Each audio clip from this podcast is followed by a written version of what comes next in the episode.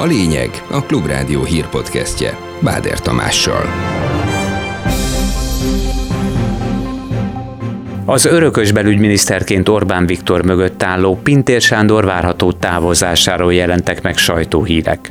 Újabb ütést vitt be a magyar kormánynak az amerikai diplomácia, ezúttal a Pride apropóján. A magyar problémák nevesítve vannak a szövegben, és e tekintetben példátlan a nagykövetségek egyetértése és aláírásukkal való nyomatékosítása. Forgatási kényszerszünet Hollywoodban. A forgatókönyvírók után sztrájkba lépett a legnagyobb amerikai filmszínész szakszervezet is. Ilyen eset, hogy két nagy szakszervezet együtt sztrájkol szolidaritásra, ilyen 1960 volt, amikor Ronald Reagan volt a színész szakszervezetnek a vezetője. Vigyázz, kész, megint jön a harmadfokú hőségriasztás.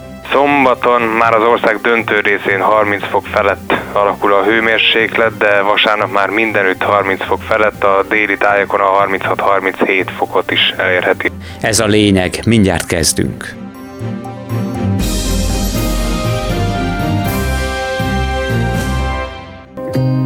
Hadd mondom halkan el, ne hallja senki sem.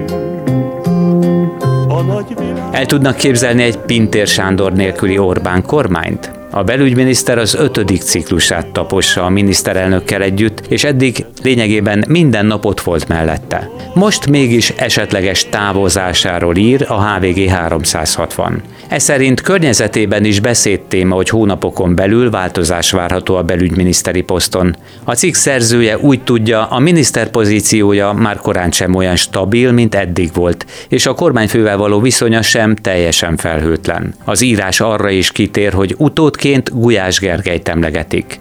Kemény Dániel dossziéja következik Pintér Sándorról. Pintér Sándor, 1991-től 96-ig országos rendőrfőkapitány, 98-tól az Orbán kormányok örökös belügyminisztere, a Szakonyi Péter szerkesztette befolyásbarométer 2020-as kiadása szerint ő Magyarország ötödik legbefolyásosabb személye. Pályáját egyszerű gépkocsi vezetőként, majd segédnyomozóként kezdte. 1991 márciusában Budapest rendőrfőkapitányává nevezték ki. Később országos főkapitány lett. 1996-os nyugdíjba vonulását követően őrzővédő céget alapított. A magánbiztonsági piacon azóta is nagyon komoly befolyása van. Az első, majd a 2010 után következő Orbán kormányokban állandó szereplő, de a Fidesz tagja soha nem volt. Bár itt meg kell említeni, hogy az MSZNP tagjaként korábban ő volt volt az ORFK pártitkára. Egy, nem ígérek semmit, és azt betartom, ez az általános mondásom, ebbe a csapdába nem tudok belelépni. Újabban ő felel az egészségügyért és az oktatásért is. Az utóbbi időben épp a tanárokkal való tárgyalásai miatt szerepel a hírekben.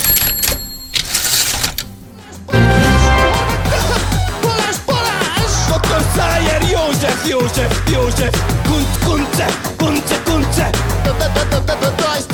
Visszahívná a politikából Eres csatornán távozott Szájer Józsefet a napi küzdelembe, pártársa Dajs Tamás. A Fideszes EP képviselő az Index erre vonatkozó kérdésére azt mondta, szerinte már újra játékban kellene lennie, mert szükség van a tudására, tapasztalatára, de az esetleges visszatérés az ő személyes döntése.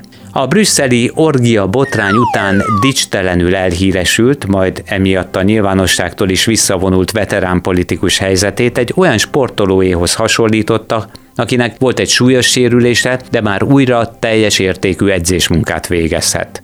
Szólt arról is, hogy emlékei alapján a Covid alatti melegorgián tartott rendőrrazzia elől menekülő Szájer József soha nem tagadta szexuális irányultságát, de valóban nem coming out a nagy nyilvánosság előtt. Az amerikai diplomácia újabb ütést vitt be a magyar kormánynak, ezúttal a Pride apropóján. Összesen csak nem fél száz szervezet, közöttük számos ország képviselete aláírta a budapesti amerikai nagykövetség által szövegezett a Pride Fesztivál alkalmából a kisebbségeket védő közlemény szövegét. Részletek Csernyánszki Judittól. A közlemény hangsúlyozza, kiállunk amellett, hogy megilleti a kisebbségeket az egyenlőséghez és diszkriminációmentességhez, a szabad véleménynyilvánításhoz és békés gyülekezéshez való jog, valamint, hogy ne érje őket semmilyen erőszak. A korábban szokásos közleményektől eltérően a szöveg azonban nem csak általánosságokat tartalmaz, hanem konkrétan kitér a magyarországi állapotokra, amire eddig nem volt példa. A magyar problémák nevesítve vannak a szövegben, és e tekintetben példátlan a nagykövetségek egyetértése és aláírásukkal való nyomatékosítása mert például ezt olvashatjuk, aggasztónak tartjuk azokat a jogszabályokat és politikai retorikát, többek között Magyarországon is, amelyek ellentétben állnak a diszkriminációmentesség, a nemzetközi emberi jogi törvények és az emberi méltóság alapelveivel. Eljárást indított a külföldi embercsempészek szabadon engedése miatt az Európai Bizottság. A testület szerint Magyarország ezzel több uniós irányelvet is megsértett. Az Orbán kormánynak most két hónapja van, hogy válaszoljon. Újra kordon bontott a Momentum Orbán Viktor hivatalánál. Ez már a nyolcadik hasonló akciója volt az ellenzéki pártnak. A Karmelitánál álló kerítés magyarázatát a helyszínen is kifogásolta Bedő Dávid képviselő. Nemrégiben amúgy a rendőrség is kimondta azt, hogy ez nem egy építési kordon, hanem ez egy személyeket védő, illetve magát az épületet védő kordon. Ennek ellenére továbbra a mai napig is ki van hogy építési terület erre a kordonra. Szóval nagyon érdekes, hogy valaki nem mond igazat ebben a történetben, vagy a rendőrség nem mond igazat ebben a történetben. A Momentum által szétszedett és nem egyszer össze is lakatolt kerítést eddig minden alkalommal újra felállították a hatóságok. Tompos Márton, a Momentum másik képviselője a Klubrádiónak arról beszélt, a következő időszakban is folytatják a tiltakozást, és ha kell, nyáron többször is elbontják még a kortont elbontottuk, és újra és újra el fogjuk bontani, ameddig kirakják. Nem úgy tűnt, mint hogy a nagy erőkkel készültek volna, végignéztek az egészet, meg se próbáltak közavatkozni, egyik oldalon sem, egy, nem is beszélgettünk, volt egy igazoltatás a végén, és nagyjából ennyi.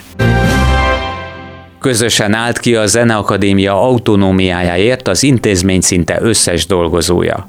171 oktató aláírásával nyilatkozatot adott ki a Liszt Ferenc Zeneművészeti Egyetem. Az Index által közölt dokumentum már Csák János szakminiszter asztalán Az internetes portál birtokába jutott oktatói nyilatkozat aláírói között a tanszékvezetők és a szenátus tagjai nem szerepelnek, ők korábban már írtak tiltakozó levelet a miniszternek. Így összesen mintegy 200 oktató egyöntetű tiltakozásáról van szó, ami majdnem a teljes oktatói gárda.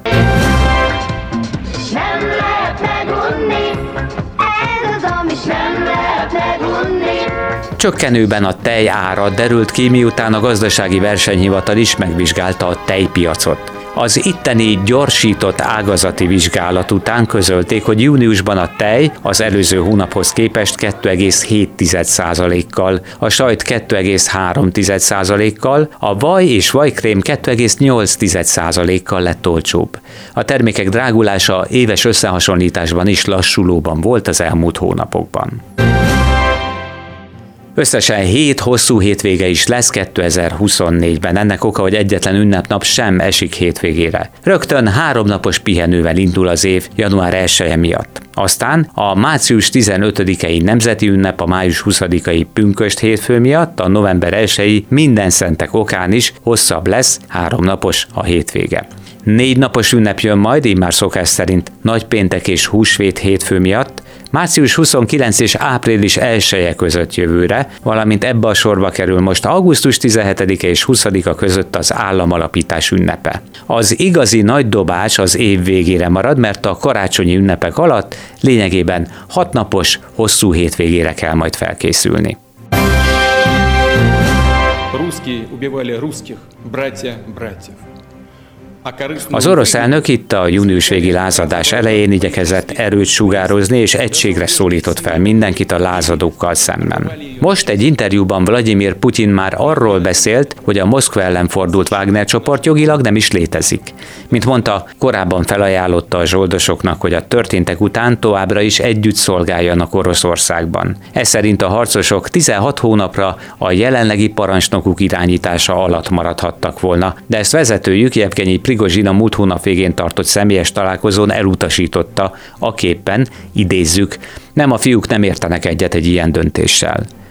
Vladimir Putyin azóta jelezte, nem lát lehetőséget arra, hogy a Wagner a jelenlegi formájában megmaradjon. Közben évekig tartó háborúra rendezkedik be Oroszország, ennek jelen lehet, hogy tervei alapján Ukrajna szerte fogolytáborokat építene, számolt be a Business Insider. A nemrég megszerzett orosz kormányzati dokumentumokból kiderül, hogy Moszkva további 25 börtönkolónia és 6 fogolytábor létrehozását tervezi 2026-ig, mindezt a megszállt ukrajnai területeken.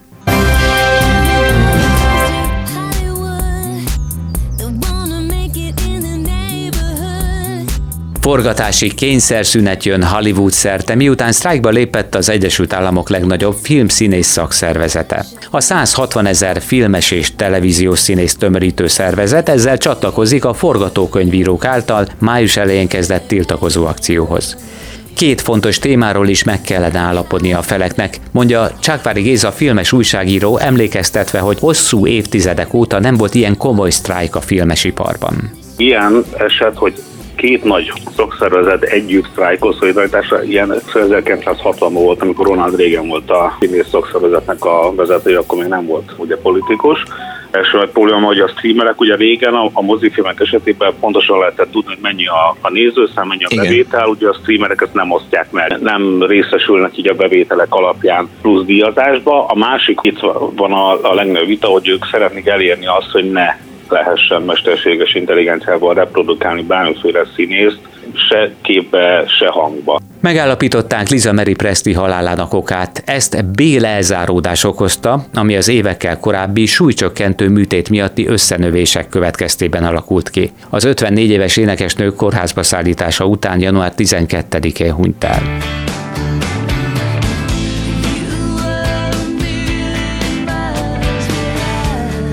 Elvis Presley egyetlen lánya halála előtt két nappal még megjelent a Golden Globe díjátadón. Itt ő énekel most arról, hogy kialszanak a fények.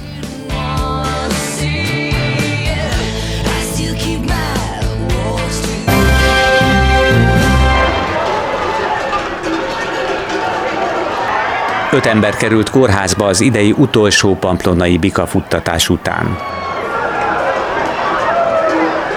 Itt önök most csak hangokat hallanak, de talán ez elég is, hiszen sokan biztosan a bikákat, mások pedig a felöklelt futókat sajnálnák jobban. A Navarrai Egyetemi Kórház tájékoztatása alapján a paciensek esésekből, ütésekből származó vált, térd, melkos és fejsérülések, zúzódások, valamint ficamok miatt szorultak egészségügyi ellátásra. Az idei utolsó futáson a neves szevijai Miura tenyészet 12 állata vett részt. A több mint fél tonnás bikák 2 perc 22 másodperc alatt teljesítették a 875 méter hosszú távot az óváros Macskaköves utcáin. Idén a leggyorsabb futás 2 perc 18 másodpercig tartott, míg a leglassabb 35 másodperccel volt hosszabb.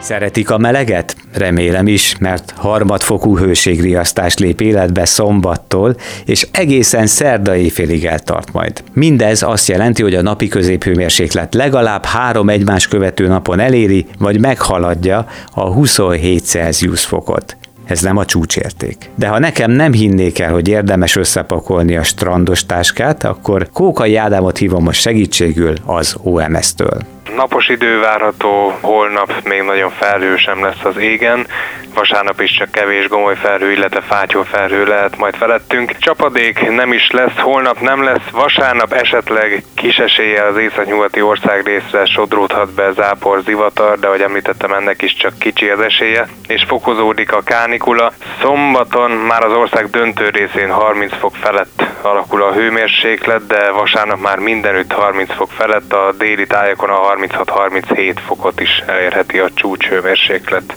Ezzel a sokaknak bíztató, másoknak talán ijesztő előrejelzéssel minden esetre véget ér a mai lényeg podcast, amelynek elkészítésében segítségemre volt Kemény Dániel és Petsz István. Köszönöm figyelmüket, Báder Tamást hallották, legközelebb friss podcast. Jövő hétfőn jelentkezik majd a megszokott helyeken és a megszokott időben keressék, addig pedig hallgassák a Klubrádió híreit. Ez volt a lényeg. A Klubrádió hírpodcastjét hallották.